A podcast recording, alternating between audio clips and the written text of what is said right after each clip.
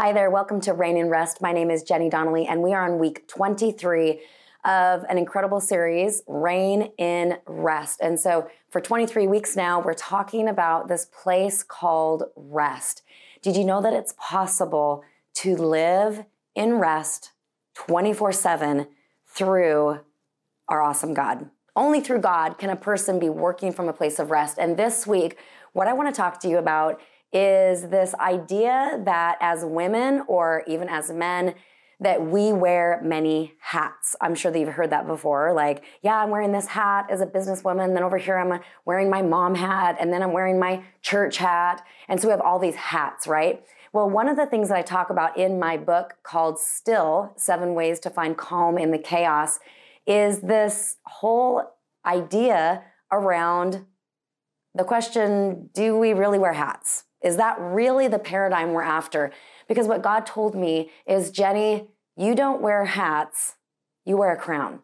You are one person in one identity, and you have many assignments, but you don't have a variety of different identities. Because when we have to put on this hat, and then put on this hat, and then take off this hat, and put on this hat, and we begin to identify ourselves with, okay, this is the mom part of me. Okay, this is the businesswoman part of me. Okay, at the rally, I'm the minister. And then what happens is we begin to get duped into believing that those things are our identity.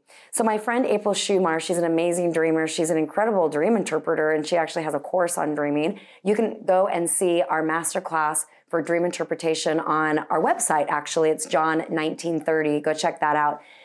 But she told me a dream that she had that was so in line with what I'm talking to you about, and I'm going to describe it to you. So she was sitting at this big table, and Jesus was at the table.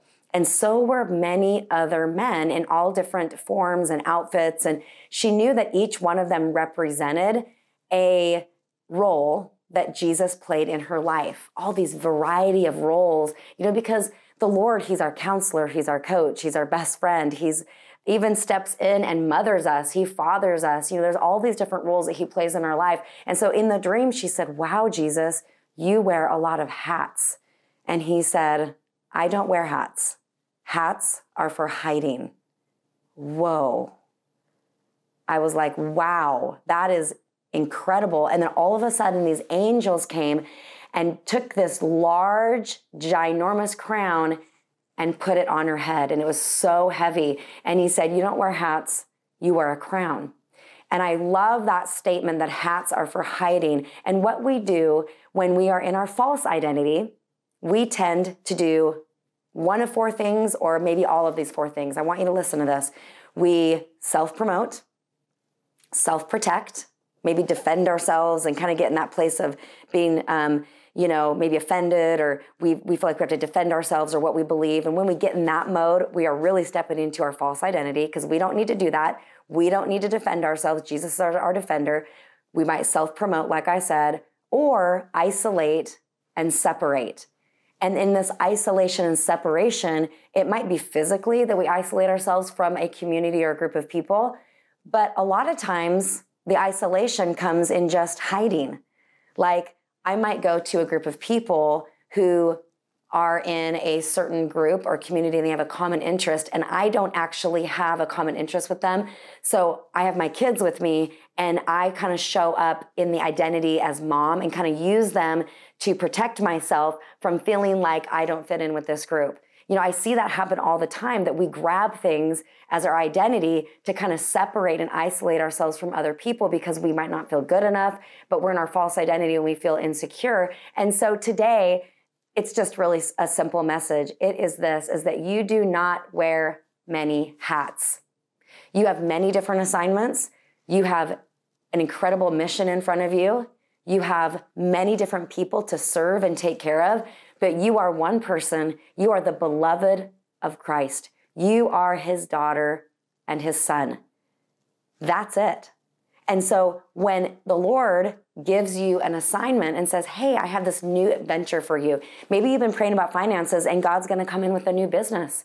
And you're thinking, oh no, I don't know if I'm able to do that. Like I'm wearing so many hats right now. I don't know if I could possibly perform another one. Right? And it feels like now we're striving and we're exhausting ourselves, rather than just saying, yeah, I'm Jenny, the beloved, and God is wanting to bless me. So he's bringing me this new adventure, or he's bringing me this new relationship, or he's bringing me maybe the possibility of adding more kids to my family. I'm not necessarily doing that right now, using that as an example, but maybe he's asking you to foster adopt. Maybe he's asking you to open up a realm of your life that you feel like, oh, I already wear so many hats.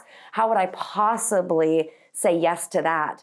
Well, I'm giving you permission today, and more importantly, God's giving you permission today to take off all those hats. We're not performing those things. We're not performing our Christianity. We're not performing a ministry. We're not performing a business. We're simply looking at this buffet and this variety of assignments that God has put in front of us, and we just say, great, I'm going to go serve people there. I'm going to go serve people there. I'm going to go serve people there. I'm going to go serve people there. But it's just Jenny. I'm free, I'm secure in myself, and I don't use any of those things as my identity. You know, something really weird happens when we step into making what we do our identity. We actually start performing, and we get in performance mode. So let's just say that you're on the worship team at your church, and that's become your identity. Like, I'm the worship leader, or I'm on the worship team. And when I'm worshiping, I feel really secure in who I am. But the weeks I'm not scheduled, I kind of feel like, was I not good enough? Why don't they want me? And so I can't find home base unless I'm doing that one thing. And you could apply this example to many different things. But let's just say this is the story of the example I'm using. So here we are feeling amazing about ourselves only when we're doing the thing that we feel is our identity. Well, what happens when God says, I want you to train this person up to actually take your place? And now we're like, what? Wait a minute, we're gonna disciple somebody so that they can go on and do what I was doing. And then all of a sudden, we can't actually advance the kingdom because we become territorial. We get in performance mode rather than, wait a minute, I'm worshiping because I'm just worshiping God. I'm not performing for people. And so this performance thing that I'm talking about can really enter through the door of thinking that you wear different hats. And when we get in performance mode, we get in striving mode. And that means we get in, I don't want to fail mode, and I want to do this thing so well, and I want to make sure that I please other people. And that right there will throw you out of rest quickly. So to enter back into that place of rest, I want you to think about all the things that God has put in front of you. What are all the things that God has put in front of you? Who are all the people that he's put in front of you? What are all the assignments he's put in front of you? And I want you to see those kind of shifting, and there's seasons for some of them. For some of us, you know, we're a mother for many, many, many years. And then we get to move into the season of being a grandmother. And then we get to move into a season of being a business person. And then maybe that season ends and we move into the season of heavier on the ministry side. And then God comes in and says, hey, you're going to do a business too. And we don't feel crazy and stressed out and overwhelmed because we're just moving fluidly with the Holy Spirit. Because I haven't changed. I'm Jenny. I'm the beloved of Christ. And I don't have to wear these different hats, and I don't have to perform at these. Okay, so I pray that these words have come to you in such a way that you are getting the permission to throw performance out the door. You do not have to perform for love. You do not have to perform for people. You simply just need to be you. Be you when you're a mom. Be you when you go to church. Be you when you go to work. Be you in your new business adventure. Be you when you're ministering. Be you at the grocery store when you're helping somebody load their groceries. Maybe an elderly person, you're helping them load groceries in the car. You're just being you. See, the easiest way to live your life is to be you. You can't be anybody else. You can't be number one at everything. The only person that you can be is you. And you know who the best person is to be you? Is you. You're always going to be number one if you're just being you. And so I just bless you in your truest identity to be the beloved of Christ, and just rest in him. And he brings you all sorts of new opportunities and new friendships and new relationships. You don't have to strive and you don't have to perform. You just simply need to be you in all of these different endeavors, and they're all going to blend together. It's like putting all your food on a plate. Eventually, they kind of just start mixing in with each other, and they just end up in the same place anyway, right? So be willing to let your life just kind of blend together. Don't create such compartmentalized pieces of your life that now your identity is confused as you jump from one box to the next. Let's remove the boxes. Let's look at our life as a garden rather than these compartments. In fact, that's what we're going to talk about next week, is your life as a garden. All right, so I'll see you then. See you next week, and we'll talk about the garden.